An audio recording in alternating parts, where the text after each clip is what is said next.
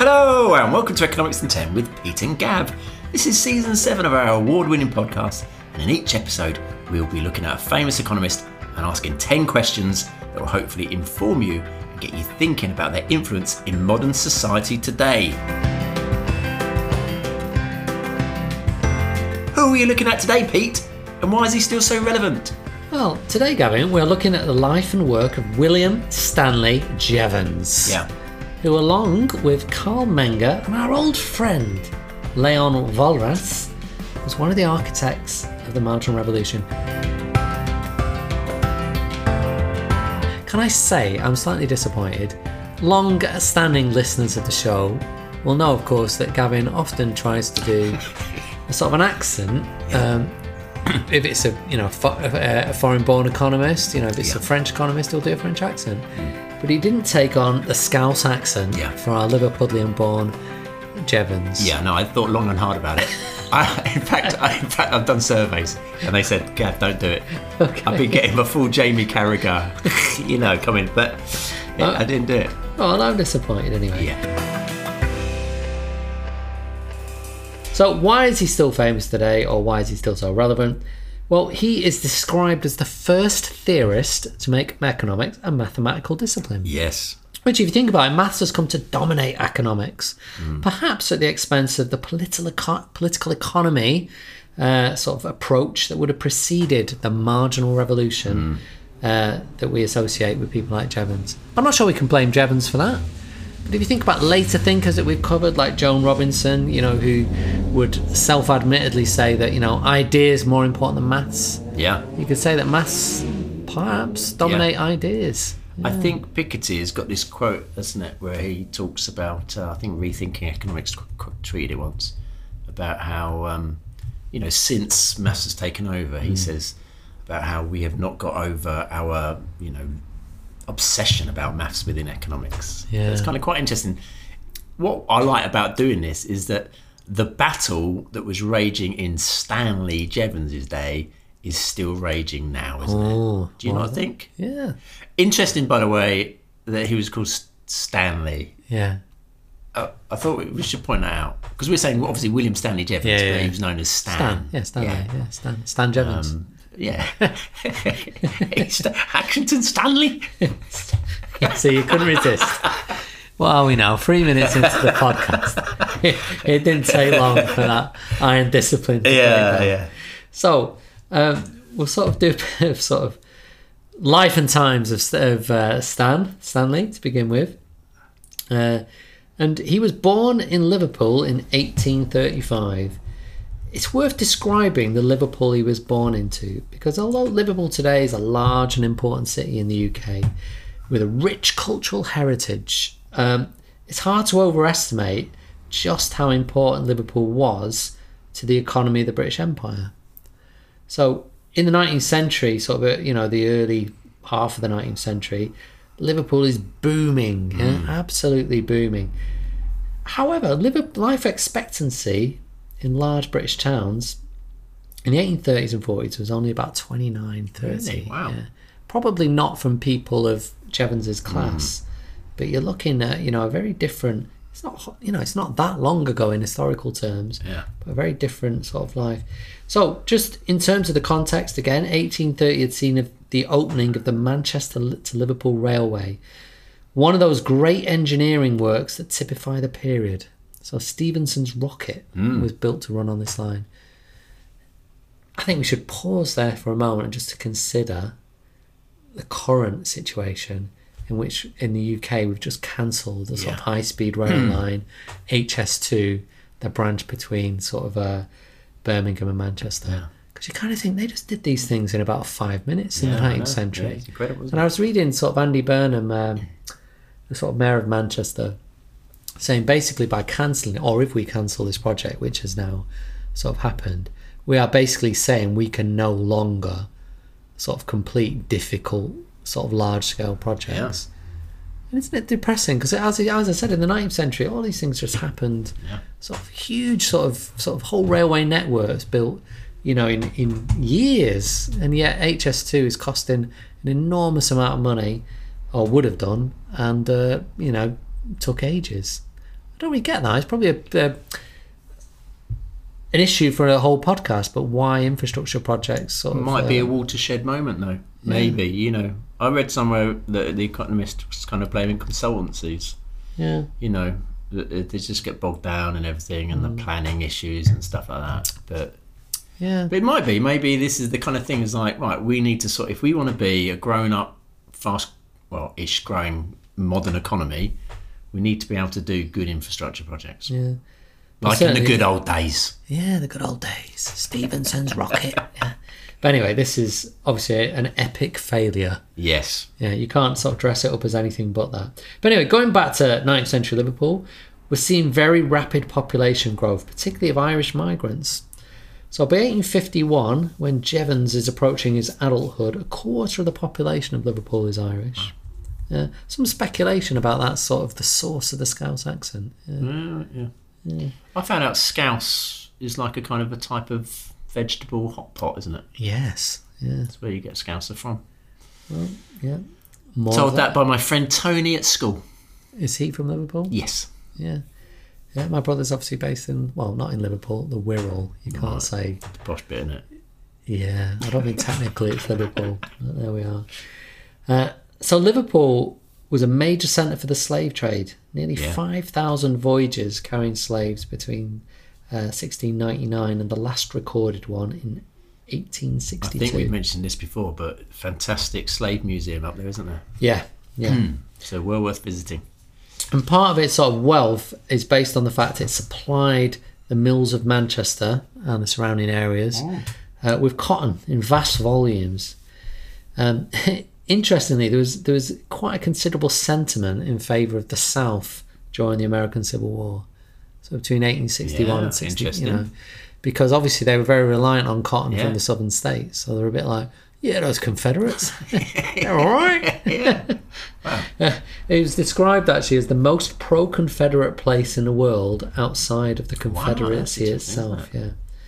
It's only exceeded by London. I was really amazed by this. It was only exceeded by London at this time as a financial centre as well.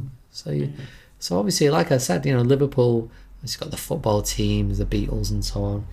But its status was probably significantly greater in the Yeah. 19th century. They got some marvellous buildings there, haven't they? Yeah, my, my daughter recently went there on a school trip and was quite wowed by it to the point Yeah. that she was thinking, oh, you know, this might be on my Yeah. sort of short list of Well, potential there you go. universities. Yeah, Nice. yeah. He So- was um he was one of many, wasn't he? Jevons, old Stanley, He was one of many. like one of yours, isn't he? He's like One one of yours. So should we go on to that? So he- he's born on the 1st of September 1835, so he just missed his birthday relatively recently. Ah. Yeah. And he died in 1882, only 46. More Yeah. of that later. yeah, Um, so he is born in Liverpool, um, and he's born to the family of Thomas Jevons and Mary Ann Jevons. His father was an iron merchant, which at the time must have been big business, and a writer. He wrote about economic and legal subjects. And his mum was the daughter of a famous uh, person. yeah. I had not heard of him, but a famous person. William Roscoe. Do you know what he's yeah. famous Is for? this the dude who wrote the grasshopper and the whatever? He did write poetry, but he was also Britain, England's first abolitionist. Ah, apparently, yeah, I don't know how they sort of decided he was the first, but which, if you think about it, if he's in Liverpool when Liverpool is booming, probably on the back of the slave trade, he's quite a brave position. Hmm. Yeah, yeah. So he is sort of an abolitionist relatively early on. You sort of hear of people like Wilberforce. I've never heard of William Roscoe. no, Yeah. no. But so he he was uh, the father of uh, Jevons's mum. Going back to the Confederates, is there, what do you say? The Confederacy, yeah. Confederate. uh, What's Ra- Rascal? Rascal. what film's that from? Is that Cheeks Hazard? Rascal. Rascal. Yeah, I think it is, yeah. Yeah, anyway.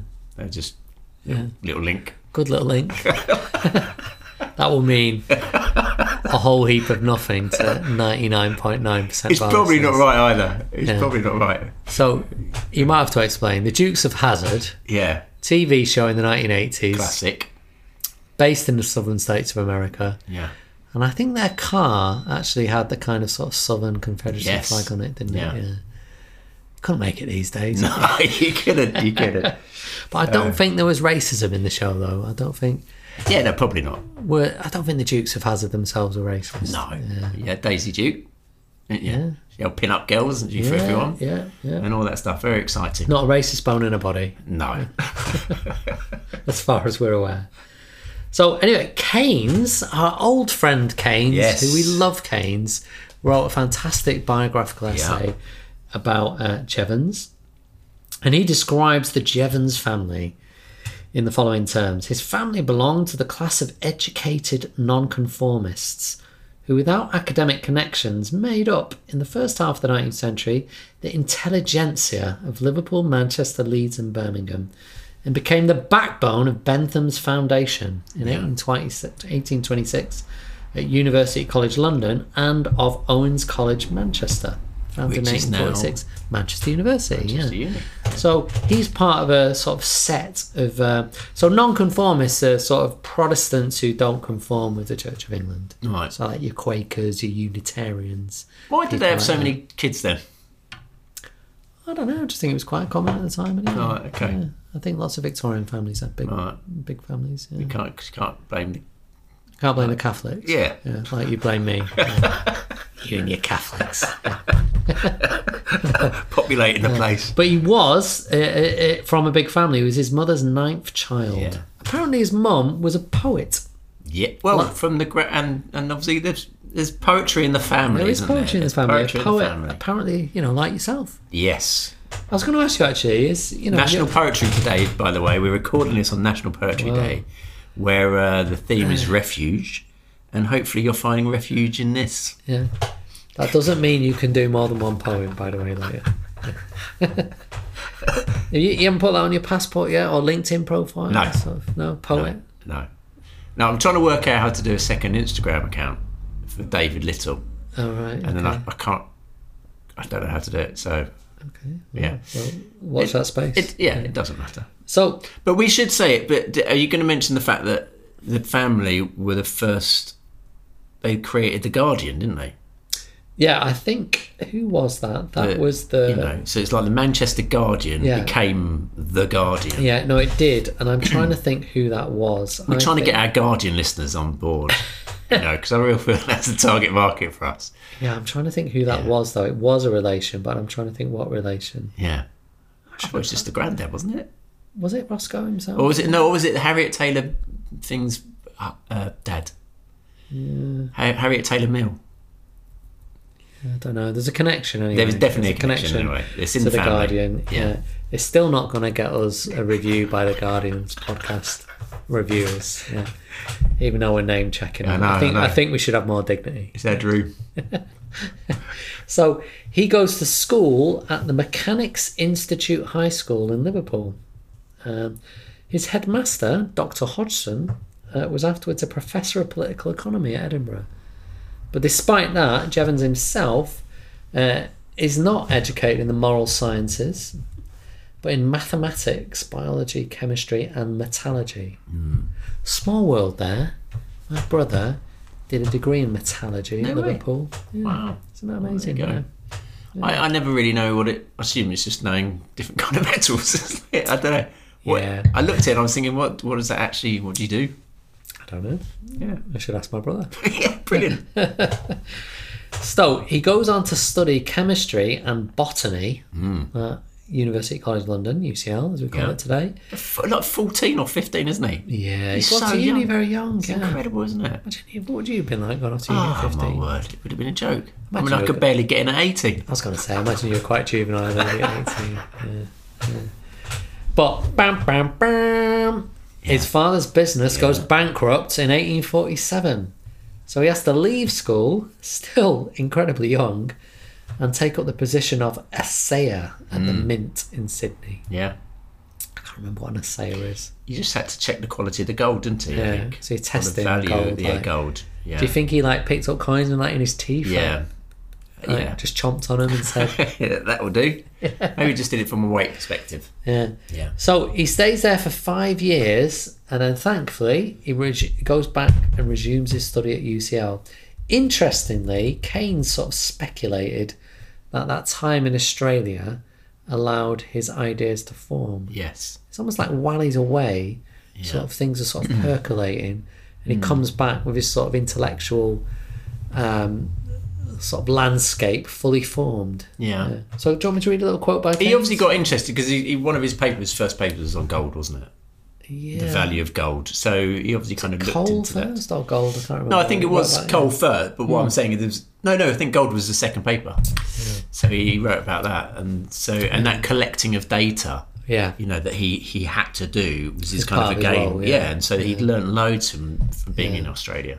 So, quote from Keynes uh, His long period of solitary thought and slow gestation in Australia, at an age when the powers of pure originality are at their highest, had been abundantly fruitful.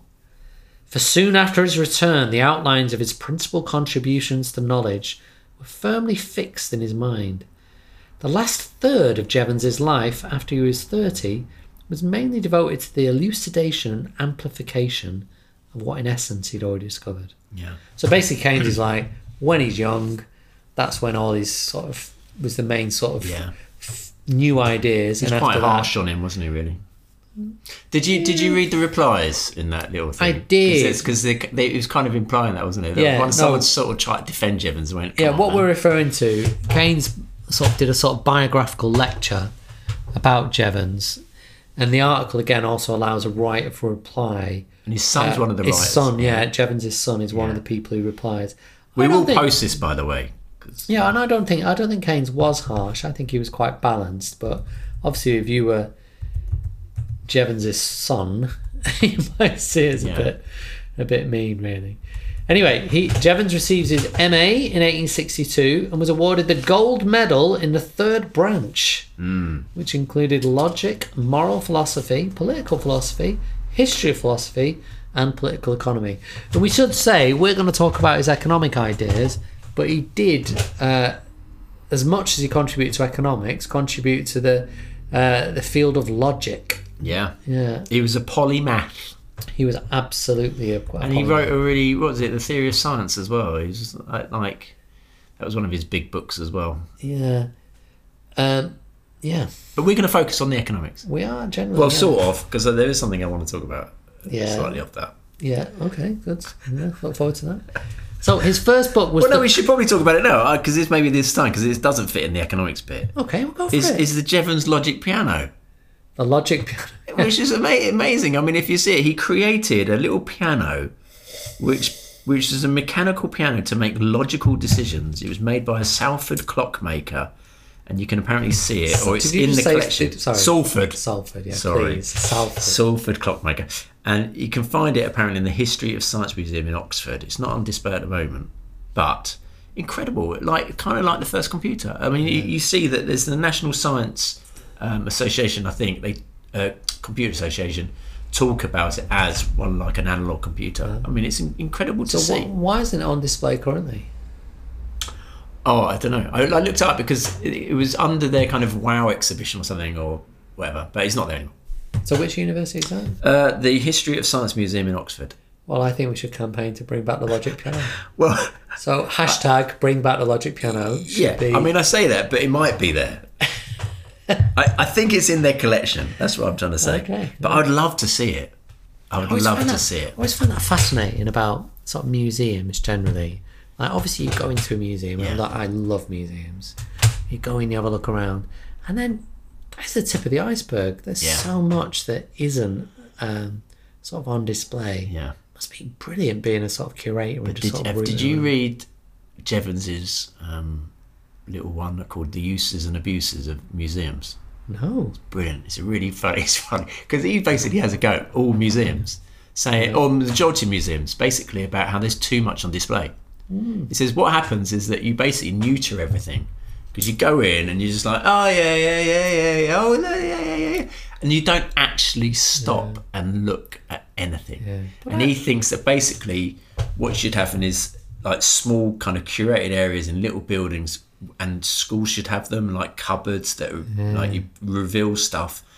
And you really take your time staring at things. know what? He doesn't. He thinks that museums don't do that enough. I didn't come across that in my reading, but I'm I'm fully on board with that. yeah. Because what I tend to do, and I do love a museum, is, for example, if I go to, I mean, we're so lucky in our proximity to London because we l- genuinely have some marvelous museums and art galleries. But I remember I used to go to places like the National Gallery, and you just sort of wander around from room to room. Oh, oh yeah, there's that. yeah." And now I, al- whenever I go, I just sort of focus on one thing, Yeah. and you do get a lot more out of it. Yeah. And actually, I, I remember sort of a curated day at the National Gallery, which I went to with my daughter when she was quite little. And they got all these little kids, and they were tiny. She must have been like six or seven, to just look at this one painting. And then they talked her through it, and then all the kids were like, yeah, and why is that there? And they're all like, oh, you know, is it this? And Mm. it, it was brilliant. But you're there as an adult, and you don't do that. You're Yeah, just sort of like, exactly. oh, yeah, there's Van Gogh. Yeah, and That's I'm on. sure There's if, you, if, Gauguin. you, if any of our listeners are thinking about the last time they're in a museum, I bet you they just it was like a little, you know, what's it Yeah. called? They'll meander around. Yeah, just yeah. a meander, not really taking anything in, and that's it. And particularly when you visit a, a museum abroad, it's like it's almost a bit FOMO. You don't want to miss out. Yeah. Whereas Exactly. actually- you run around. I remember doing that in the Yeah. old Sistine Chapel. It's slightly different, isn't it? I think. But you know, like just trying to see everything. You know, Oh, that's I've it. done that. I've done that. I've done that. I've done Oh, that. the Sistine Chapel was possibly the least spiritual experience I've ever had. You're sort of all bunged in there, like you're in some kind of cattle, sort of in a corral, and then there's got some guy going, shh, and no one is quiet because no one. Yeah. He's like silenzio, silenzio. No one speaks Italian, and everyone just carries on talking. it's a bit like a really ineffectual supply teacher at school, Yeah, you know. Like, shh. But and it's a all good anyway. It's a good essay. no, Uses and abuses fantastic. of Yeah, I did, museums. I did- do you know what? Yeah, I didn't come across yeah. that. What you know, am- amazing. So, as you said, his first book was the coal question, where he worried about UK growth being dependent on coal mining. Uh, sorry, dependent on coal and coal running out. So he's Hmm. concerned about that. Interestingly, Keynes thought it was well written, but just not very good in sort of ideas terms. And almost as an analogy with Malthus there, because Malthus made the connection that population will grow and, um, what was it, geometrically, and food production will increase arithmetically. And so both Malthus and I suppose Jevons were both wrong in the sense that technology will improve. Yeah. So in the se- case of agriculture, productivity rates increased. In the case of coal, you could both um, develop technology which used coal more efficiently, but also mining techniques which you are allowed you to Yeah. economically extract They more also coal. said about the, uh, he didn't really think efficiently. about substitutes either yeah. for coal. Um, yeah, but he was a big fan of Malthus.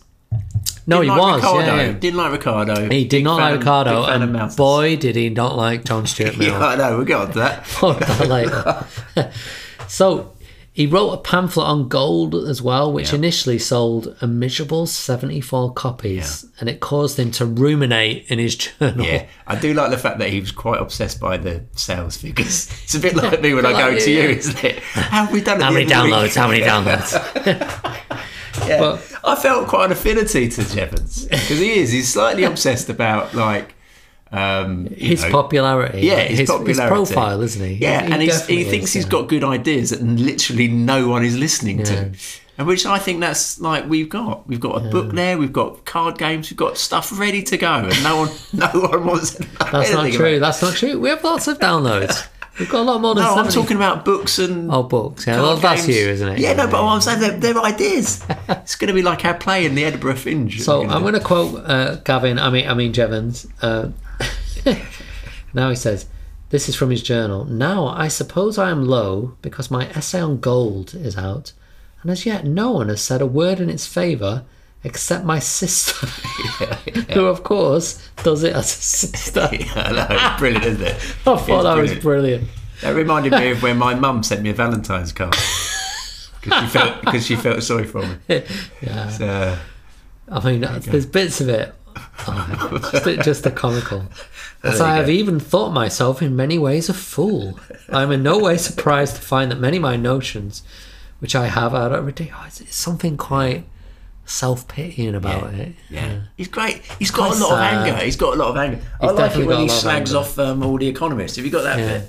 Where If he wasn't married, you'd have him down as a bit of an incel. he's wouldn't got you? the uh, where is it? He calls uh, what is it? Uh, he s- he called Smith and the rest of the polit- political economists with having been bad mathematicians. David Ricardo was an able but wrong-headed man. Jevons asserted John Stuart Mill was an equally able and wrong-headed Amara. Keaveney produced an entirely one-sided system of economics. He just basically had a go at everyone. He was brilliant. You know? No one is as good as me. Yeah. Jevons wrote to his brother, uh, arrogantly remarked, I cannot now read other books on the subject, i.e., political economy, without indignation. I love that. I love it. But there's some, you know, like he sort of thought coal would run out. Yeah. This is, I don't know if you read this, but he also thought paper would run out. Yeah. Yeah. So he had these sort of worrying ideas that there was an approaching scarcity of paper. So this is again a quote from Keynes's biography.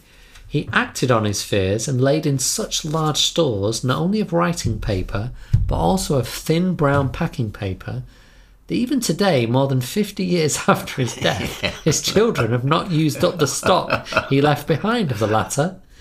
Though his purchases seem to have been more in the nature of a speculation than for his personal use, since his own notes were mostly written on the backs of old envelopes. so basically, he's like some kind of prepper, so, but I not know, it's stockpiling great, sort of isn't it? cans of food. He's Yeah. sort of stockpiling like brown paper. Yeah. That's the kind of mad thing I'd do. But, uh, Brilliant, yeah. yeah. So anyway, we were sort of implying Right. he's some kind of complete loser, and he's not. Uh, in 1863, he becomes a tutor at Owens College, Manchester, which is the precursor of Manchester University. Uh, In 1865, uh, he is, becomes a lecturer in political economy and logic. When I was at Ma- Manchester Uni, various things were named after him. So the Right. Economic Society, Yeah, was it? I think, was the Jevons Society. I think there might have been a Jevons Library as well. Yeah.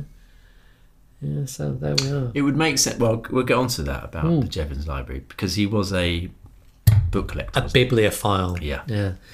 So in 1871, we see the publication of his most influential work, The Theory of Political Economy. Um, it's, so it's described as the first treatise to present in a finished form the theory of value based on subjective valuations, the marginal principle, and the now familiar technique of algebra and diagrams. Yes. So in a sense, he's bringing that sort of modern toolkit that all economists now take for granted. He's outlining probably before anyone else in this Yeah. particular book. Um, so, although we have just sort of laughed at him fairly childishly, Yeah. this is a really, really sort of influential book in the history of economic thought. Yes. Um, Talks about pleasure and pain are undoubtedly the ultimate objectives of the calculus of economics. There's lots of calculus stuff nowadays, isn't there? yeah, no, there definitely is. Yeah. You know. Uh, so he's later appointed to the post of chair in political, political economy at UCL. He retires from there apparently in 1880. He seems quite young to have retired. Yeah, but I think there was health issues, wasn't there? and stuff? But very much a Renaissance man. Yeah. So some of his interests, and I know, you know, before we went on air, we discussed one of these at least. These are some of the things he was interested in: railway policy, meteorology, uh, protection. I don't know what that means. Yeah. Land policy, cloud formation, Yes. gunpowder, lightning, and geology. Yeah. So a man of with a range of interests. He, he got a lot of that when he went to Au- Au- Australia. There's a brilliant thing that you can go and find uh, on, online where you can see the photos of him trying, trying to replicate clouds in a laboratory cloud chamber. He was really obviously into uh, meteorology, as it were. Yeah. But uh, yeah, because he took up photography in Australia, and there are, there's a lovely shot of him underneath these trees, whatever. You think, how did he take that? 'Cause obviously, no, right? how- Anyway, Photography must be quite But, um, rudimentary. at he the also time. played. Is it the harmonium? He played a keyboardy thing. Yeah. That was another thing that he um, did when he was in Australia. But he was a man of many talents. He was, yeah. And Yeah. given everything we just said, and I did say, you know, there's a sort of incel vibe about him, but Yeah. uh, which is probably unfair. But he does get married in 1867. He Yes. marries Harriet A. Taylor. I think it might be her uh, That's the one, father yes. who helped to found the Manchester yes, Guardian. you're right. That's what I said. Harry. Yeah. Yeah. I said that. Yeah. Uh, and they subsequently had three children. So in 1876, they moved to London and he takes up a chair at UCL. Now, Keynes described them as a reluctant and unsuccessful lecturer. Yeah. You know, we sometimes come across sort of economists like Friedman who are like everyone says, "Oh yeah, Yeah. went to one of Friedman's lectures. He was marvelous. You know, cha- completely changed. You know, went away just completely transformed." I don't think people had that experience after Jevons's lectures. Yeah, I've got a little quote here. It says uh, his friend Professor Herbert Foxwell, who had an amazing moustache, by the way. Go and look it up. okay. who succeeded him as the chair of economics at UCL from 1868, said, There was never a worse lecturer. The men would not go to his classes, he works in flashes, and could not finish anything thoroughly. The only point about Jevons was that he was a genius. Wow. He said that speaking to Keynes. Yeah. Yeah. There we are. So He, Uh, he didn't like it though. He said he, he he said I've never entered the lecture room without a feeling probably like that of of going to the pillory. uh, So he he didn't like it either. So you can understand why he didn't want to carry you on. do get teachers like that. They Yeah. don't- they don't last long, but No. Do you know what? A friend of mine, uh, I was at uni with George, lovely chap, George Howard. His ancestor designed the Howard Centre in Wellington, Yeah, Oh, right, didn't he? yeah. Ebenezer Howard. Wow. And I Uh, sort of lost touch with him over the years, but I'd love to get back in touch with him. Lovely, lovely guy. But he described, he very briefly took up teaching, and he said the moment I left teaching was when I sort of approached this class, and all the kids were like, "Oh yes, we've got Howard," and he just thought, "No." Yeah. I wanted to walk away at that That point. is I weird, just isn't it? knew they were going to sort of Yeah. ridicule me. And he's a really nice, intelligent, sort of dignified sort of chap. You just think, yeah, it's not for everyone. Teaching, that is. Yeah.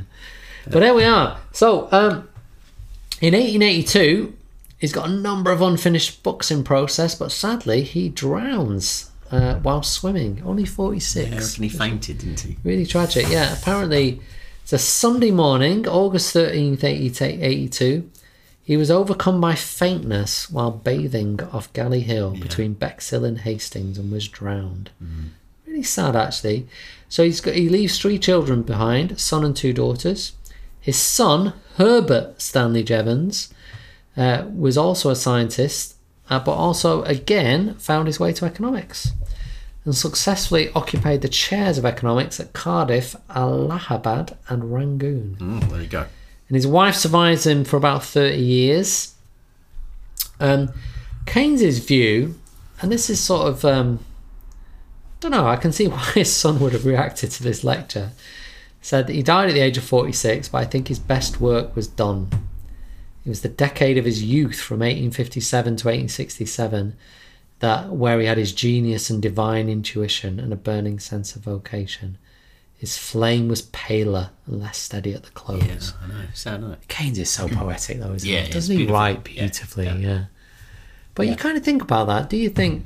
Because I don't think my b- best days as a teacher are behind me. Do you think that? I think I get better with each year, and I'm not. sa- I'm not saying I was great in the past. I look back at my NQT years when I first became a quite. I thought I was awful. Yeah. I didn't know anything. But I think generally just that craft of teaching, that ability to explain things. I just think you have. better. I mean, uh, in in the in the ideas game, Yeah, new ideas. He's just got yeah. loads of bu- bu- bu- bu- bu- in, and you um you take a lot on board, don't you? You synthesize a lot, kind of thing, and you Yeah. bring everything together, and that pops up new ideas. Yeah. You're sort of confronting the world afresh, aren't Yeah. you? Yeah. And we're not. Oh. Well, I say that. We say that.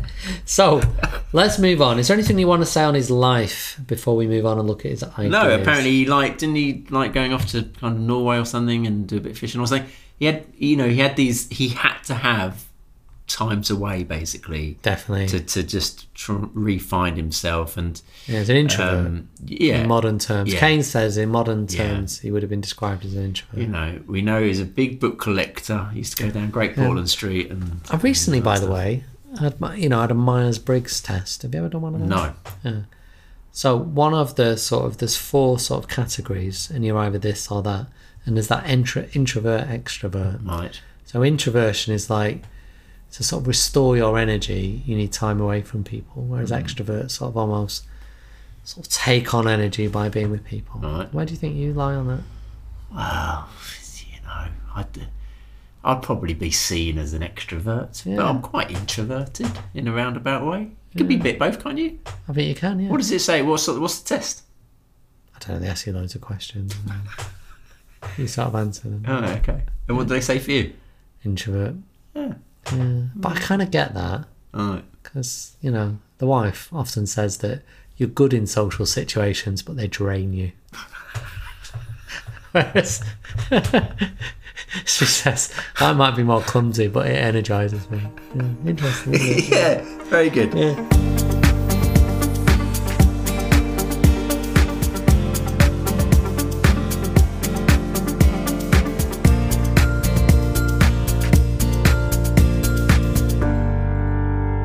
Key ideas. So some of them are bonkers, and we should maybe look at them first of all because they're quite funny. Yeah.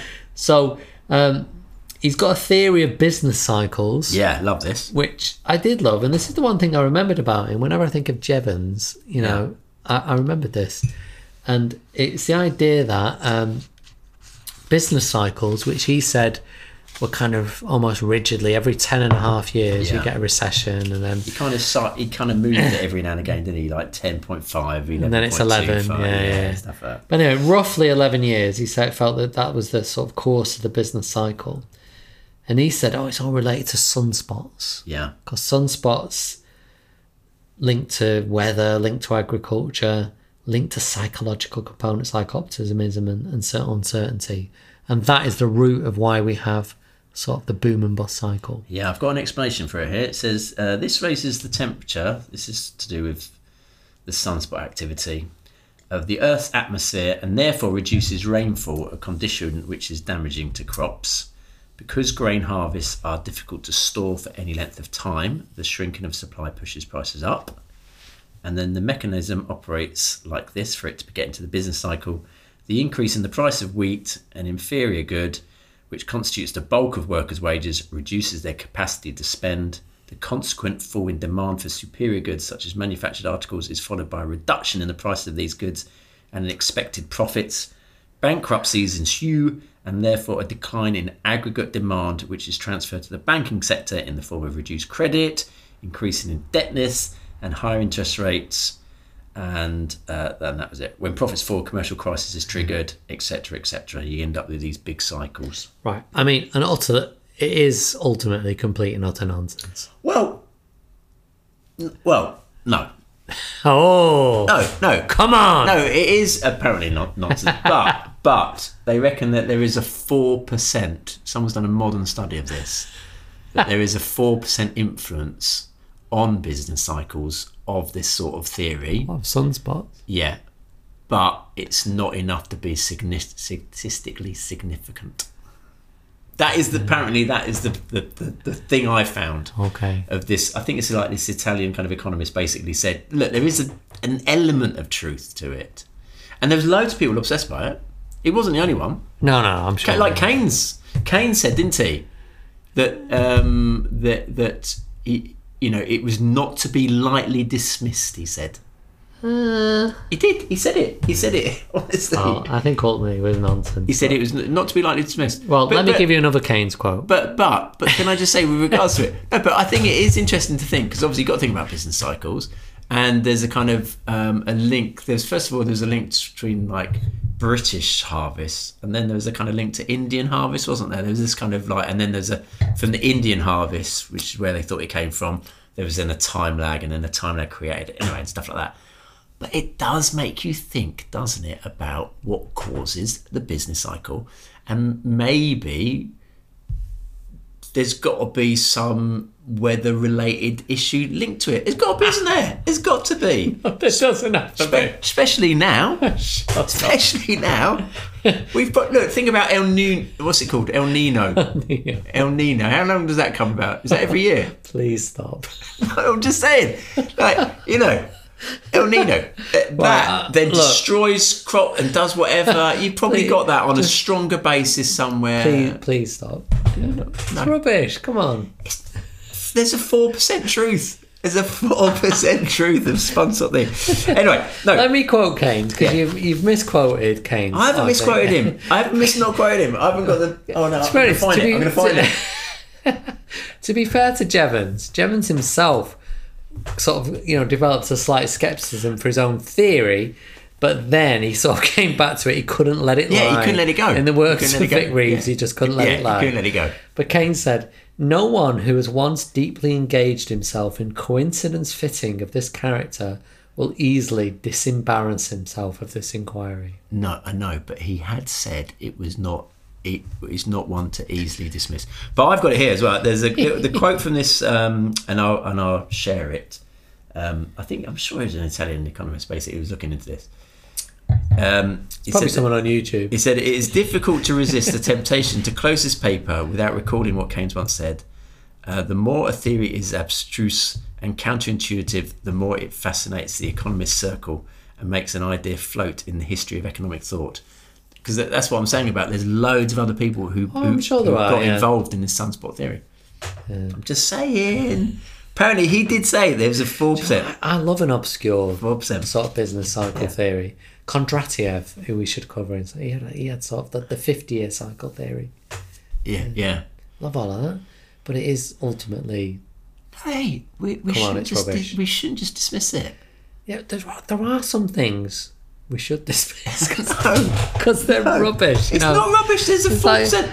I'm gonna I'm gonna share this paper right, and there's apparently there's a four percent. Like- It's not statistically significant, Like- but it is there. Let's get listeners to vote on it. I'm confident.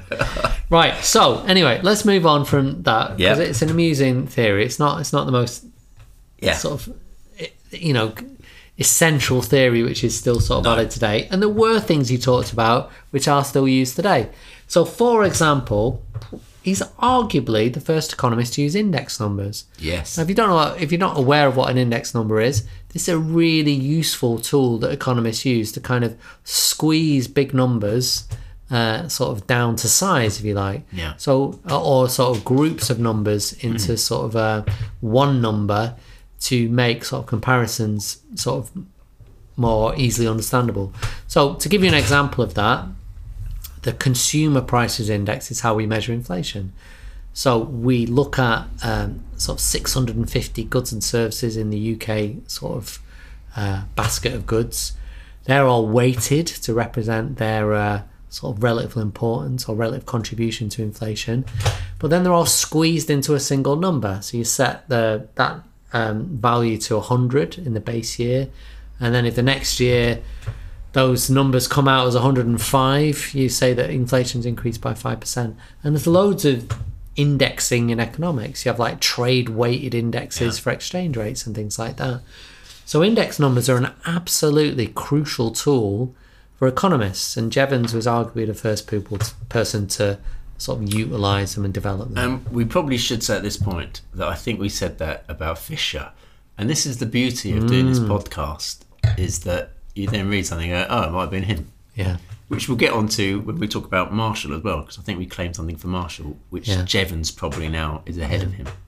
But there's lots of usages of index Yes, numbers. there is. Uh, terms of trade as Yeah, well. So yeah. if you want to sort of work out, you know, how sort of if you're in a developing country, how much ex- exports you need to sell to get a certain quantity of Yeah. No, imports. index are Use very, of very terms important. of trade, you know, index of exports relative to index of imports Yeah. and so on. Jevons was there. Yeah, he was.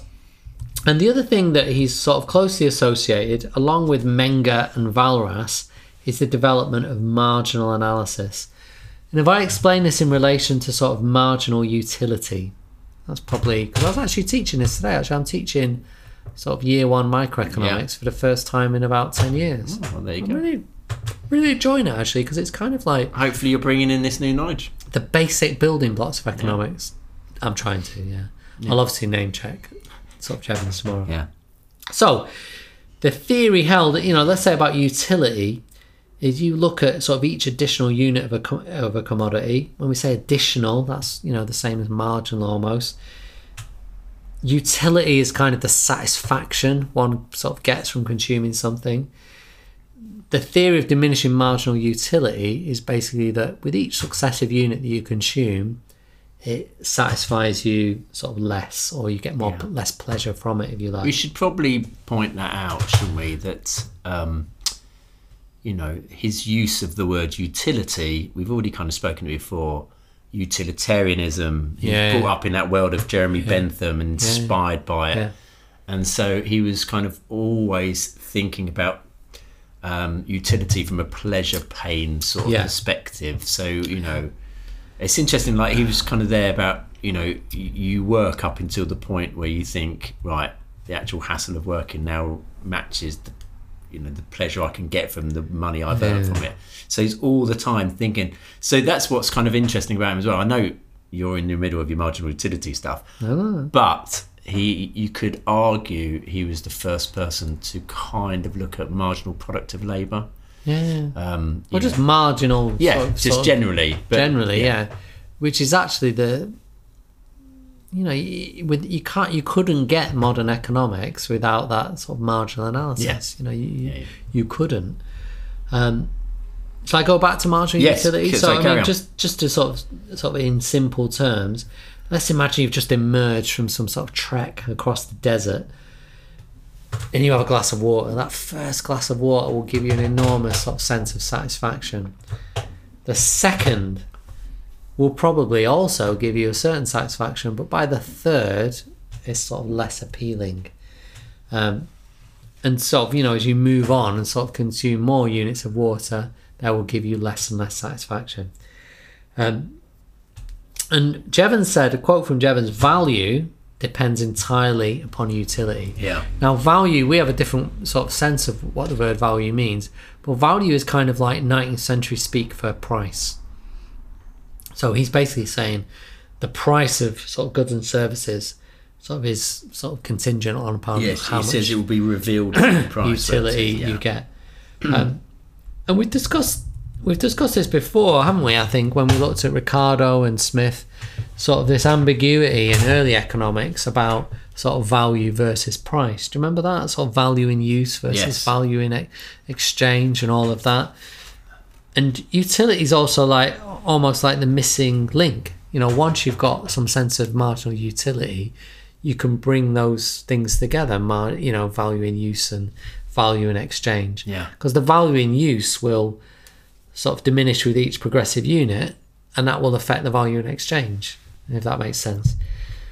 Um, so we, we start with Jevons to move towards, you know, price theory as we understand it today, you know, sort of Yeah. supply and demand and so on. And it's in marked contrast to sort of things like the labor theory of value, you know, that price in effect is determined by uh, the value, the, how much labor's gone into it, Yeah. which is sort of Ricardo and Kind of Marx cost of production. yeah, Ricardo and Marx's sort of view of how prices or value, as they would have put it, is derived. Yeah. So some people have said this isn't that original. There's people um, like Gossen in Germany, Dupuy and Corneau in France, uh, and Longfield in Britain. But apparently, according to historians of economic thought, Jevons had never read any of these people. Yeah. So he's developing these theories sort of on his own. So an impressive contribution there Yeah. to economists ec- economics as we still sort of use it today. Yeah. Yeah. And, that, and from that, you derive the demand curve. Yeah. And No, what's absolutely. interesting about that, apparently, he never ever drew a demand curve, Yeah. but like ba- based on it, basically, which is kind of quite fascinating. Despite the fact he loved graphical representations Yeah. of economics, he felt it was absolutely essential. You know, why explain things with words when you can use diagrams? And and that's ultimately again where our field has kind of gone. Uh, you know, So but there you go. shall I move on from marginal analysis? Uh, yeah, I just want to say there's a little quote here. To satisfy our wants to the utmost with the least effort, to procure the greatest amount of what is desirable at the expense of the least that is undesirable. In other words, to maximize pleasure is the problem of economics. Bam, bam, bam. There you go. So do you want me to talk about the Jevons paradox? Yeah, go for it. Yeah. Um, so this is sort of comes out of his sort of first major work. I think it was his first major work, The Coal Question. And it's talking about how the gradual exhaustion of Britain's coal supplies um, will lead to more, not less consumption. Because people are almost like, you know, like, oh yeah, we want coal, we want more coal. So sort of run out more quickly. Yeah, it says improved efficiency does not does not lead to less consumption Yeah. because it becomes cheaper. Yeah, it become you know, but so basically, you buy more. yeah, yeah, Apparently, it's called the rebound effect. yeah. Some Yeah. people sort of associate this with a kind of ecological perspective. Yeah, they're saying that th- th- there has been a claim made that I saw in a video that he you could argue he's one of the first ecological economists. Um, So increased energy production efficiency because people think, oh, coal's really good, will then lead to more consumption in effect. Yeah, but it's Oh, to we do with found the even- efficiency and it's the lowering and lowering of the pricing of because it. you would kind of think, oh, more efficiency will will use less coal, but because it's so efficient, people will use more Yeah. of it. Yeah, because of the cheapness. yeah. But it's So- interesting. Um, Well, no, and that's the thing is that like a lot of people say, you know, technology is going to save the planet, but if the technology makes stuff more efficient, which then makes it cheaper, Yeah. you know, then people will buy more of it, Hmm. and then and you know that's the thing with so many things that that we kind of use today, really. so there probably is still relevance today. Yeah, Jones paradox is definitely relevant today. So you've mentioned the Logic piano, which I was going to mention. the other thing, which was quite funny, did you come across the Jevons number? Yes, Yeah. So, Jevons sort of said uh, that there are.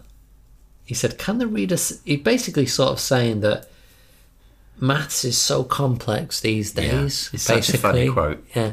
He says, "Can the reader say what two numbers multiplied together will produce the number eight? I'm trying to think what it is. Here. Eight billion six hundred and sixteen million four hundred and sixty and seventeen ninety nine. I think it unlikely that anyone but myself will ever know. ever know. It's so brilliant, isn't it? We'll ever know. So it's basically saying that you know, if you multiply together two big prime numbers, you know, it's almost impossible for anyone else to work out what it was. But apparently, it wasn't that difficult even at the time. Right. That was in his Principles of Science. I'm, Yeah. I'm going to be charitable to him here and say maybe sort of anticipating some sort of elements of modern cryptography. you know. Are you going to say the two numbers? no, what are they? Yeah, I Uh, didn't- 96,079 and 89,681. So two prime numbers, times them together, and you get the the Jevons number. 8616460799. Yeah. But apparently, people could do this even at the time. Yeah, There you go, the Jevons number. yeah. There we are. But the, the crucial, probably, work of his, isn't it, is clearly marginal utility theory. Absolutely, yeah. Chuck in the Jevons paradox, chuck in index numbers. Yeah, I mean, that's and I quite would a- probably stick in as well marginal productivity of labour. Yeah, and that's quite that is a very substantial body of work. Yeah. And I don't know we've chuckled at his expense, but if you compare him to some other people with probably uh, who may be more reputable or you know have a more illustrious sort of reputation, that's they are significant contributions Yeah. to economics as it is still studied studied today. Yeah. Would you agree? Yeah, definitely. Yeah. Um, and he, you know, he had his supporters at the time. Apparently, Darwin's son George was a big supporter. Was he? Yeah, of of uh, uh, Jevons. I've got a quote here. Well, it's a, you know he wrote to Valrus. Mm. I I found that interesting. I didn't know they were because obviously when we did Valrus, I don't remember us t- discussing the fact they were obviously in communication. No, no. And he wrote, uh, I'm glad to say I think the mathematical view of economics is making much more progress in England and is fully recognised by those competent to judge. Do you know what worries me about that? It is almost like you cannot be economist unless you can understand my maths. Yeah. And this is, if you remember when we studied John Robinson, he was tremendously ins- insightful about the sort of workings of the macroeconomy. And she, in her own, you know, by her own admission, was not a, a good mathematician. But her intuitive understanding of how the macroeconomy works was far superior to other people who might have had greater mathematical ability. And so, in a sense, there is still, I mean, that is a definitely a lasting legacy. That sort of snobbery. Yeah. You don't understand the maths, you can't understand economics. Yeah. And that, It was interesting as well, though, Uh, because. because economics only is, is a science of human behaviour, or, or Yeah. it's nothing, or it's nothing useful if it's not. That. Yeah, which we'll get onto the criticisms or the critics of him, but in a minute. But it's interesting as well, though, uh, because he he did understand as well. We've talked a lot about disequilibrium and dynamic markets, and I think we've talked before about how there's a lot of stuff going on in economics at the moment about dynamism in markets. Yeah. But even he accepted the limitations of maths, where he kind of said, "Look, the reason we're kind of looking at stability Yeah. in terms of value and all that stuff is because it is easier maths." Yeah. You know, so he did understand that there had to be some simplicity in the maths Yeah. for people to understand it and then to kind of move on. But there you go. But there's all I was sort of explaining because again, I've really enjoyed teaching sort of basic microeconomics for the first time. And you, t- you talk a lot when you're sort of saying, well, what is economics and what do economists do? And you talk about like assumptions and so on, and you do assume an awful lot of things away, Yeah. don't you, if you're Yeah. not careful? Yeah. And it reminds me of there's a quote by Robert Frost. Um, and he said poetry is what is lost in translation and i, I love that quote because it, it's kind of like almost if you assume away too much you lose reality if you're not careful and i do think economists need to be wary of that Yes. Oh, I think that's a lovely thing to end on. Unless you've got some quotes. i have not got some quotes no i think we've quoted him a bit on Yeah, we route have. We have. So great. What do the critics say about him or his ideas? well first of all some of his views have not aged well So if I can quote him, uh, he sort of says, Irish labourers are responsible for higher mortality rates in several districts. Jevons considered the Irish to be a race that would become more easily subject to, dr- to drunkenness. That is literally my in- ancestors he is maligning. Wow. Yeah. So in, in sort of northern England, they all get a bit drunk and they disgrace themselves. Yeah. I say this as I'm consuming a bottle of red wine as we speak, but even so, Yeah. that's not age well. Right. His views on women, You're saying that is not right now. I'm saying it's not right now. I'm saying okay. it probably wasn't right then either, No. to be okay. honest, all right. Kevin, yeah. Just checking. Um, he's also got some fairly dated views about women. Right. to be honest, he's a Victorian gentleman, isn't he? But the proper place of women is the home. Women with children younger than three years should not be allowed to work, as this would only give rise to neglect of the children. And we encourage the males to choose idleness. In all these cases, the characters of labourers, Irish people, or women, are taken for granted and are not in need of further explanation. But basically, I think your average Victorian middle class gent loved a bit of stereotyping. And then the other sort of criticism I would make of him, I think I've already said, there's that sort of segue from the work of Jevons into this sort of dominance of mathematical economics. And it's the expense of people who might have a, a greater grasp of ideas, uh, like, for example, as I've already mentioned, John Robinson. So, what are your criticisms? I got quite a lot. Oh, go, go, go for it. Uh, apparently, John Elliot Cairns, who has been described as the last of the classicalists, uh, was not a fan of his work. He argued that much of the data necessary to the solution of economics could never be ascertained. He held that the science did not admit of mathematical treatment. Apparently, this was a similar view of Say. Marshall also criticised him, but as I've written down here, who didn't he criticise? Because Yeah. Marshall was a great criticiser. Marshall was spiking. And in fact, what was interesting in the research is that the first time he was ever in print was reviewing Jevons's book, wasn't it? Which I thought was quite interesting. Um, we spoke in the Walrus episode that, or Valrus, uh, that Marshall delayed publishing his work and claimed he had already done much of the work of Valrus. And, and that's kind of comes up here. With Jevons, Marshall reviews his book, and it is the first time that he was published. I've said that already. Later on, he admits that he was more influenced by Jevons than he let on, and much of the criticism came from the fact that Jevons was critical of Ricardo. So, like, Marshall was a massive fan of Ricardo, and because Jevons kind of slagged him off all the time, he basically thought, I'd get a boot in. Yeah, Jevons loved slag. slags. Um, Jevons did Marshall- love slagging everyone. off. Yeah, he did. Marshall has been cited as the first person to turn political economy into economics thanks to his book in 1890. But in the second edition of Jevons's The Theory of Political Economy in 1871, he asked that every mention of political economy be turned into economics. So Jevons you could argue was the first person to bring economics to economics. Yeah, not political economy. Yeah, not Marshall. Is that a good thing? Well, I'm just saying it's. I mean, it's it's an interesting one to think about. Yeah. And uh, I brought it as well. Final one. Um, some suggested, including Marshall, that he overemphasised the demand side as a determinant of value. Uh, but his son argues that he was only doing this to correct the imbalance from before, and he fully appreciated the supply side. So that was the thing because you know everyone was going like you talked about Yeah, Ricardo. labour costs etc etc. And Marx you're and saying- Ricardo basically labour theory of value. yeah. And, so you're saying, no, look, no, no. there's got to be a demand issue here. If we Yeah. think about the scissors of Marshall, of demand and supply. And um, so that was, you know, but then that was a kind of also in um, Callum Williams's book, The Classical School, he's saying that that's maybe why he isn't seen, he doesn't have as great a legacy as he should have because he did sort of accept the cost issue Yeah. of value. But then isn't that the point, isn't it?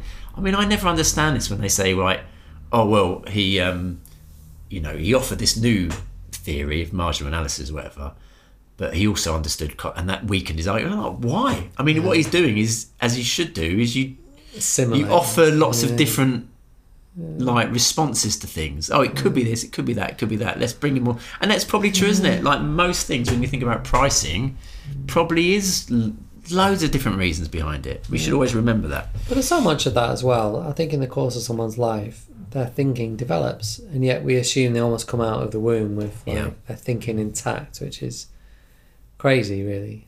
Yeah. Anyway, I got well. A final, one final thing. This kind of links back to the marginal policy. It says it is argued by Ross Robertson in Econometrica that he was a pioneer in relation to marginal productivity, which can be seen in his I think like pamphlet, The Theory of Labour. Uh, to quote, the quantities of commodity given or received in exchange are directly proportional to the degrees of product- productiveness of labour applied to their production and inversely proportional to the values and prices of these commodities and to their costs of production per unit as well to their final degrees of utility. So he was bringing it all together there Yeah. finally at the end. No, he's a sophisticated thinker. There's no question about that. Yeah. Right, ready? Is that Yeah, it? I'm ready. Okay, so food time.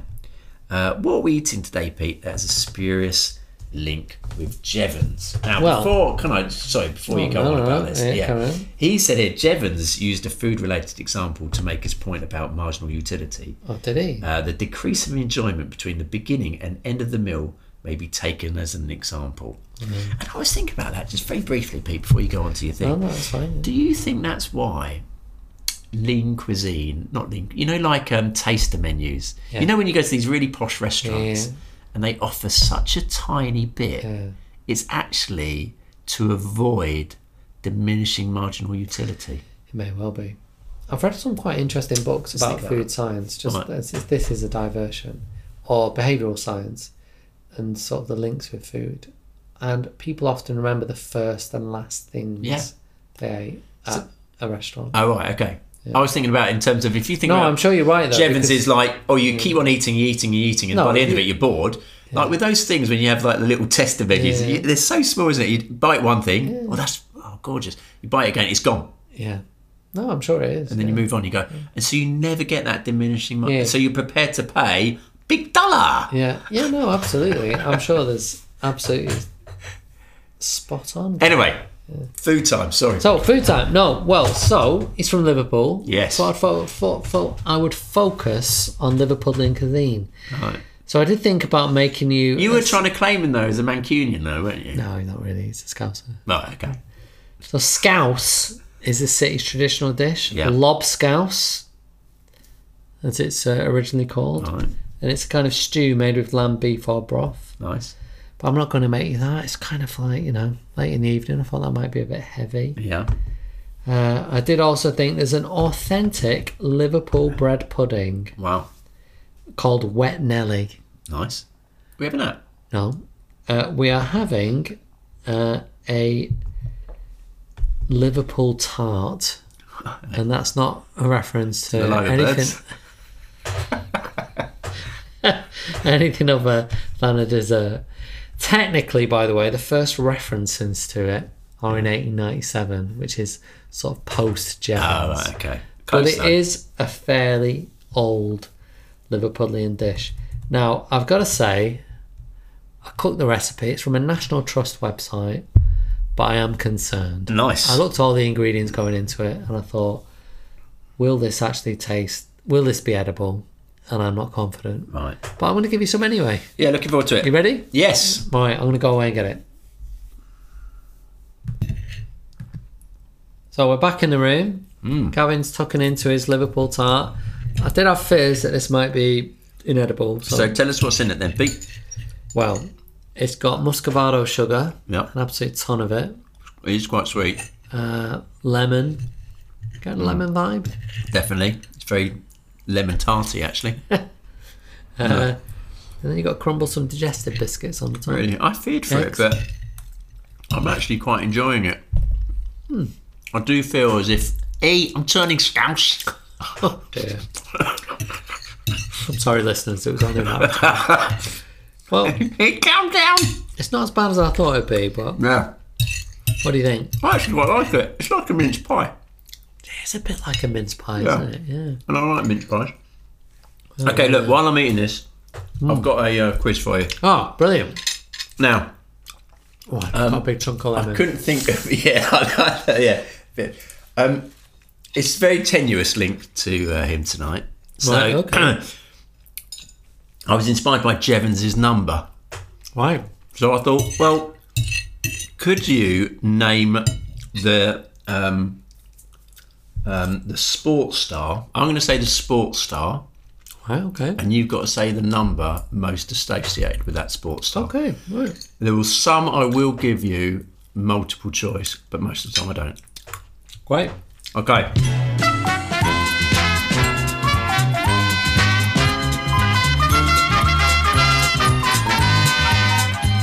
What number is most associated with Michael Jordan? I thought you'd know that one. 23. Yes! Oh, wow. Yeah. That's a, uh, I'm surprised I got that. Yeah, because like Beckham took it and all sorts of things. Okay. Wayne Gretzky. I'm giving you multiple choice for this one. 99, 77, 55. 77. It's 99. I don't know. I know who he is. Yeah, ice hockey player. Yeah. Um, yeah, apparently very famous, the 99 shirt of Gretzky. Yeah. Jackie Robinson, do you know who he is? Baseball player. Famous baseball player. Yeah. 24, 14 or 42. 42. Correct. So round three. Dan Marino. Oh. I know he is. Miami Dolphins quarterback. Okay, do you want to go for a guess or do you want to No. the options? I want the option. Okay. 7, 12, 13. Seven. No. He chose 13 because he didn't want it to be kind of unlucky. He wanted to kind of show. Uh, but I chose 7 and 12 because 7 is John Elway. Do you know him? I do. Denver Broncos. Yeah, and 12 was Tom Brady. Mm. Uh, here's one for you, you if you don't get this. You won't be accepted back in Manchester. Roy Keane, 17. Oh? 16. Is it? I thought Oh, you get. I put that one in for you. Are you sure it's 16? Yeah, sixteen. Oh my word. My memory's going. Oh dear. Joe Root. I don't know. Cricket shouldn't have numbers. Joe Root. The clue's in the name. Zero, zero. That's why he wears it. Joe Root. Root. Famous Root. Root. Two? I get my kicks on Route 66. 66. Yeah, I'm going quite a bit. okay. Uh, Johan Cruyff. Is there options? No, we know. Thierry Henry used the same number because he was inspired by Cruyff. You might get Henry. 17? 14. Oh, right, okay. Lewis Hamilton. Okay, I've got options on this one. Good. 1, 44, 86. 86. 44. okay. Last one. Jonah Lomu. You've basically got a choice of two numbers. There's a winger, Yeah. so he is 11 or 15. 40. 11 or 14. Yeah. 15's a fullback. isn't it? Yeah. 11. Yes. Yeah. Right. So what do you get? One, two, three, four. Four out of nine. Not very good. Anyway, well done, Pete, on a good effort Damned with faint Oh, praise. on the, on the quiz front. Okay, um, I've got to say, I d- I don't think that tart's got a particularly nice aftertaste. I actually don't mind it. I've quite enjoyed it. All right, you can take it home with you. No, well, I'm, i well, I'll take some actually. Yeah, I don't mind. Good, yeah. Uh, it's I love it for lunch tomorrow. Um, right, uh, new question alert uh, for this season. Uh, we always like to compare our economists to someone, whether it's a Star Wars character or someone from James Bond. But this season, we've decided to widen our search. What fictional character is Jevons most like, and why? Okay.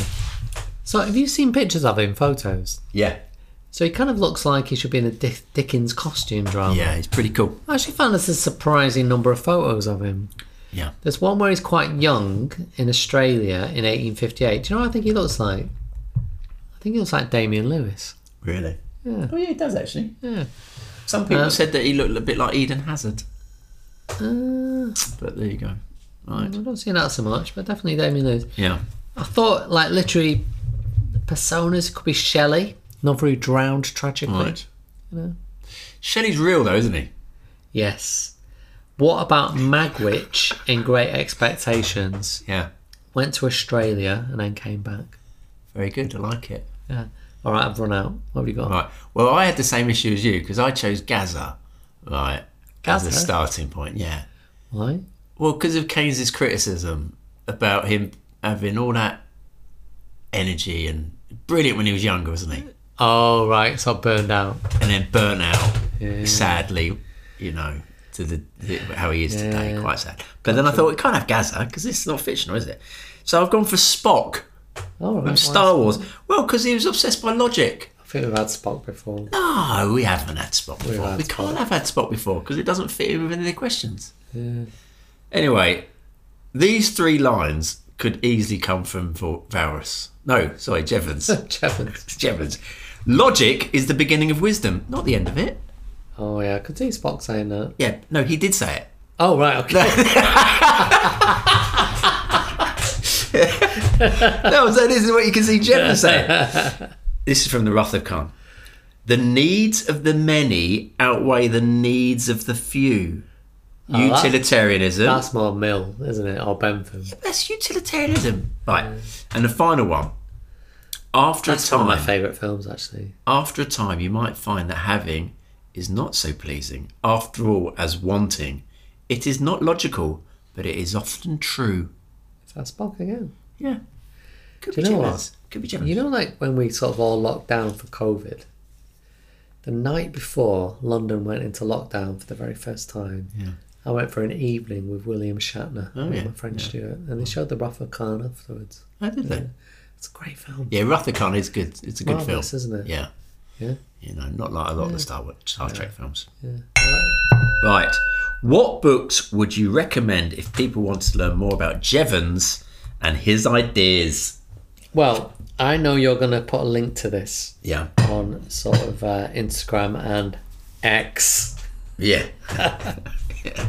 Uh, Keynes' essay about Brilliant. Uh, it, it, um, Jevons is brilliant. Yeah. he's such a beautiful writer and you just everything he, he writes you just want to read he could be Yeah. writing about anyone and you just think oh, i just want to read more of this Yeah. so keynes's essay is marvelous He's li- he's got a light touch, but also could be quite cutting. yeah but in such a nice way Yeah. oh yeah if he was describing you and said Yeah. yeah gav's a bit of an asshole but he, he would say it in such a nice way he'd be like yeah Yeah. He would certainly wouldn't use that Yeah. word. No, he wouldn't. It'd be so elegantly put. You'd think, oh yeah, I, I don't even mind being described. Yeah, Um, exactly. Exactly. By the way, uh, Jevons himself was a serious bibliophile. Yes. We're talking about books. yeah. Um, so he talks about, he goes to Paris and he says, a large part of my time has been taken up in book hunting on the banks of the yeah. Seine. Which is fun to do. I've secured almost a trunk full of books on economics of much scientific and historic value, but often at ridiculously low prices. It reminds me of you in a charity shop. Yeah, I know. I know. Uh, When I read that, I thought, yes, get in there. He's my man. Yeah. Uh, so you can read some of his works online, like A Serious Fall in the Value of Gold. Yep. Yeah. Um, Keynes likes the way he writes. He describes him as a sort of, you know, fantastic writer. No, I even think he if- does if- write well. if That's his what I'm saying. If you ideas read are- The Use and Abuses of Yeah. of Musette, whatever was one of the ones I read, it was really good. He does have interesting ideas. though. I, we kind of didn't really talk about that, but he he doesn't he did, he doesn't believe in um, public health. No, I know. yeah. I mean, I found that fascinating, and, and it's quite interesting. It obviously just had the Conservative Party, but, you know, about about healthcare, and he didn't like free health because he didn't want poor people reliant on rich people, did he? He felt they had to take responsibility for themselves. But then at the same time, he s- he did think education was really really important and museums, and that the Yeah, government yeah, should yeah. provide that. But I thought the health thing was was really a really interesting viewpoint. Better. Have you got anything else? No. No, okay, right. Well, look, there are some books out there that are very expensive. Okay. You've, you've recommended the classical school several times. yes, right? Classical School by Callum Williams, excellent. And I brought along tonight as well the uh, icon book Economics: A Graphic Guide by David Orrell and Boren van Loom. But these ones here, they're quite expensive. But William Stanley Jevons and the Cutting Edge of Economics by Bert Mosselmans Yeah. is like the big sort of book on him. yeah. Um, and Bert Musselman's also has a book called Marginalism. But you know those academic books, they're like eighty pounds, aren't they? It's ridiculous. And another one uh, in the same vein is A World Ruled by Number, which is uh, Mar- Margaret Shabbas, subtitled William Stanley Jevons and the Rise of Mathematical Economics. So there you go. So they're the books. Some right rivet and reads. Yeah, some good reads there. Oh, hold on, I've got another one. Oh, and yeah, this one I'm going to post online, which is Jevons himself. The Methods of Social Reform and Other Papers. So that's where the, the use and abuse of museums was in it. And you can Yeah, a read lot that, of his stuff is available read that online. isn't online. Oh. it? All right. Okay, if Jez- Jevons was a boxer, what would his Walcon music be and why? Magic number de la Soul. Don't you think that Jevons number? Well, we've had that before. I know, but I think it's more apposite for Jevons. Right. Okay. Was that it? Yeah. I'm glad you put. I'm glad you put effort into that. No. Well, first of all, you must have read that he was a big fan of the Howe Orchestra in Manchester. Of the Halle Orchestra. If you Is it called what? So how do you say the it? Halle Orchestra? Halle Orchestra. I was saying. Yeah, right. yeah. Okay. The and Halle they've Orchestra. got their own concert hall these days, the Bridgewater Hall. Back in the day, when I was a kid, you would see them perform at the Free Trade Hall, well, where I also saw the Happy Mondays, no way. Well, uh, He- while he- slightly inebriated. no way. I think. But the Halle Orchestra now play at the Bridgewater Hall, which is a magnificent sort of concert venue. and so they must be one of the oldest orchestras in the In the country. UK, I yeah, guess. they are, yeah. Amazing. So, and he was a big fan of. I'm going to say these wrong. Berlioz. Oh, you're good, yeah. Yeah. And I looked up the 10 essential pieces of Berlioz. And the one I thought would be quite good for him is the Symphonie Fantastique. Yeah, Uh, he was a big fan of Wagner. yeah. Now, obviously, the one that you'd expect me to say is. Right, da, da, Valkyries, da, yeah. No. Parsifal, And no. Liebesnacht Liebsnack. from Tristan and Isolde. Yeah. Is it Isolde? I think it, it's Solder. Isolde. Okay, why? I don't know. because there is the Tristan chord in there. So it starts with this Tristan chord, Uh. which was apparently revolutionary in the opera world. Yeah? And I thought, well, look, Jevons was revolutionary in the ma- in the economics world. Well, there we are. That's oh, no, I've still got one. Yeah, do you know Tristan and Isolde? I learned about when I was doing my A levels. Yeah. or and it's quoted in T.S. Eliot's famous poem The Wasteland Right. and there's a little bit um, Frisch wird der Wind der Heimat zu mein Irisch Kind wo willst du Beautiful. What, what? and it means uh, fresh blows the wind from off the bough mine, I- my, my Irish child where lingerest thou Oh, isn't that beautiful? it is beautiful but National it's, Poetry Day. yeah no it is National Poetry Day but it's kind of like Tristan is looking out he's waiting for Isolde and he can't see her and he's got it Yeah. Well, there you and go. uh, but it's all about sort of longing and emptiness. Yeah. Yeah. Which probably actually, Yeah, German's quite a lonely. Child. yeah, exactly. It's right, probably it's- actually works quite well for Yeah, Gemma. well, Um, I went for as well because I said about how he enjoyed visiting Norway to escape his stressful life. Yeah. Most famous Norwegian band, Uh-huh. classic. Touch me. No, no. How can it be? Uh, what, what was Jevons' one of his um, famous theories? Sunspot theory. The sun always shines. That's not singing. Oh, was it? Believe oh, yeah, yeah, it the is. sun always shines on TV.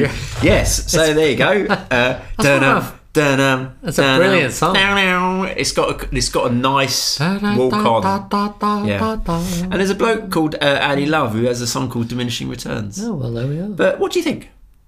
Let's go for a high. yeah, yeah. Ah, Come on. Right, okay. So, Poetry Corner. Uh, I'm going to give you the first two lines. I'll hand it back after And, that, shall I? um, Yeah. yeah, go for it. Okay. Uh, where am I looking? Which economist said maths was key and hoped that others would agree? That, my friend, was Stanley Jevons. Surname was derived from Evans. Went to UCL as a boy wonder, but had to stop to go down under to get a job at the Sydney Mint because his family was so skint. But as he worked, he did learn too. On the price of gold, he had a view. A book he produced with lots of charts, and this showed off his considerable smarts. He followed it up with one on coal, and now Jevons was on a roll. He was bringing maths to the dismal science, de- despite the profession's non compliance. Soon he explained how value came, and this is what made his name. Jevons changed the game, there is no doubt. Economics in, political economy out. Oof. so, Love it. do we like him? Would we have a beer with him? Well, I think we like him. I think he could be a tricky character. I think maybe he's a bit thin skinned. Right. He was kind of a bit miffed that others had a higher profile than him. Yeah. And he seemed to loathe John Stuart Mill. Yeah. Yeah. Um, little quote from Quains about him, just to give you a bit of an insight into him. He went out very little. He only had a few intimates. Music, which was almost a necessity of life to him. That's nice. Bathing. You kind of think, is that a pursuit? Yeah. Just sitting in the bath. I don't know Swimming in it. and solitary walks were his favourite relaxations at all times. Mm. He was not an easy man to live with, a little irritable towards the interruptions of family life, excessively sensitive to noise. Yeah. Ah. Will you shut Yeah. You wouldn't like me chomping. Liable to depression and valetudinarianism. I'm Yeah. not quite sure what that I know, I is. looked that up. Yeah, what was it? Well, it's just being weak. Basically, I think, if I remember correctly. Without much conversation, but it's recorded that his hearty laugh was something unique in of itself and made everyone happier who heard That's it. what I'm saying. If we could make him laugh, Yeah. I think we'd have a nice time with him. How do we make him laugh? I think what we would do, because he got into photography, and I think we'd go into London, Yeah. we'd take some photos, we would then go through some old bookshops. Yeah, yeah. Yes. And he'd be like, oh, Gav, Gav, Gav, Yeah. over it. This one's so cheap. Yeah, exactly. They got an yeah, original exactly. say And I book. think that would be really nice. and then we can go to the opera. yeah, love it. What what a lovely day that will be. Yeah, I mean, um, I do like him. Uh, do you know what I think we could do? He liked walking on Hampstead Heath, apparently, Yes. uh, with Edgeworth, even though he kind of fell out Yeah. with him. And Foxy, whatever he's called. Foxwell. Yeah, Foxwell. So we could lie down on Hampstead Heath and look at the clouds for him. he loved the cloud, didn't he? we could sign him up to the Cloud Spotters Guide, um, you know, 'cause there's that, that society, isn't there? yeah, Love that. yeah, Oh, Yeah. Oh, But, you know, there What we a, what are. a day. We'd have fun with him. We'd have fun with him. We'd, we'd get that hearty laugh. of course we would. Yeah. So there you go. Right. Um, what was it? Oh no. Oh no. Uh, what question would we ask him and why? I think I'd some ask him about his ecological views. Actually, I'd like to sort of sort of sort of ask him something about the sort of modern world and whether you know he felt he had anything to say about because he obviously you know is a kind of proto ecological economist with Yeah. his sort of views on sort of coal running out and his concerns about that. Could ask him about his number. Yeah. You worked out yet, mate? yeah. Yeah. Yeah. I, I would like to Would Uh, ask be him. gutted that calculators came along. yeah, I think he would. Just, you know. I think I'd also like to ask him why he disliked John Stuart Mill so much. Yes, that was the one question I got. Yeah. You know, what was it about Mill that really, really got to him? Because he had a proper grudge against him. I remember an old colleague of mine though, like I used to work with, and I said he really disliked sort of a mutual friend. I said, why, why do you dislike him so much? He said, oh, it's just the way he, he does this with his face, and then pulled his face, which was quite a sort of. Yeah. I just thought, is it something as trivial as that, or is it Because Mill's got that kind of weird bump on his head, doesn't he? No, I'm not being, I'm not being rude about it, but you know what I mean? He might just not like the look of him. Yeah, could be as simple as that. Yeah. Or maybe- maybe he fancied um because he married um oh no no because it was years before wasn't it? Just- yeah, I'm sorry. Because it's interesting, isn't it? Because he ma- he Mill married or no didn't marry Yeah. went out with Harriet Taylor Mill and he married A tailor. but it was called also called Harriet wasn't it? Yeah. It's weird, isn't it? Just saying. Right. okay. So uh, who is it next time? What's happening next? I, I, I I don't. don't know. No. I think we did do a walking tour of London. We're definitely doing that. Yeah, which we're going to do. Um, Yes. We're, we're going to sort of, sort of verbally write up. Yeah. Because we did try recording it en route and we Yeah. had technical difficulties, so we're probably going to describe Yeah. our walking tour of London. I think our next economist might be Becca. Gary Becker, yes. Yeah. Who we're both looking forward to. Yeah. Who's described as uh, writing about the economics of everything. Yes. So I think he'll Yeah, be so brilliant. that that'd be fun to do. yeah, great. Now, um, this podcast, by the way, uh, we like to do a bit of a shout out here, uh, was inspired by a request by Cameron Murray. Um, I think, he, well, he is Australian. Uh, so it's quite a nice connection, isn't it? The Yeah. old uh, Jevons connection. Um, so if you do have recommendations for economists to look at, then do get in touch. Uh, congratulations also to Rory Malone uh, for winning a prize in our most recent competition to celebrate our 50th episode. So, and I, there What did was he a- win? I think he won a bottle. He might have won a mug. I don't know. I sent off two prizes, and I, I do apologise for the other person who I'm not name checking because when I look back, I couldn't find your name. So I do apologise. But we have sent out some prizes. Yeah, I'm very happy to send you the remains of the Liverpool tart. whoever would like it. The Liverpool Yeah. tart is an acquired taste, but I'm Yeah. happy to put it in the post in a box for Nice. anyone who would like it. So uh, we would like to thank you for listening and hope that you will listen to our next podcast. Uh, you know, we'd also like to thank our friend Nick, who gives us technical advice with regards to podcasting. And remember to follow us on Twitter, Instagram, and the new one, Blue Sky. Yeah, uh, at Economics in 10, or you can contact us by email What's happened at to Mastodon? economicsin10 at gmail.com. What's happened to Mastodon? Well, the, I've heard that the Mastodon Econ um, basically server is not going to run anymore. So Mastodon's gone. but we're on Hmm. okay. Blue Sky, Economics in 10. Come and join us. Please get in touch. We've just Yeah. le- recently heard, didn't we, about the rest is politics, how they end with like, oh, so and so's written in, so and so's written. And we're like, but no one's written it to us. No, they But do if- write it, but not enough. Not enough. If you do want to write in, we Yeah. will name check you. We'd love to Yeah. hear from you. Yeah, we're desperate. Yeah, we're desperate. yeah, and if you want to write to us, Yeah. economicsin10 at gmail.com. And do your review thing that you always do. Yeah, review us on iTunes or any other podcast provider that you utilize. We don't mind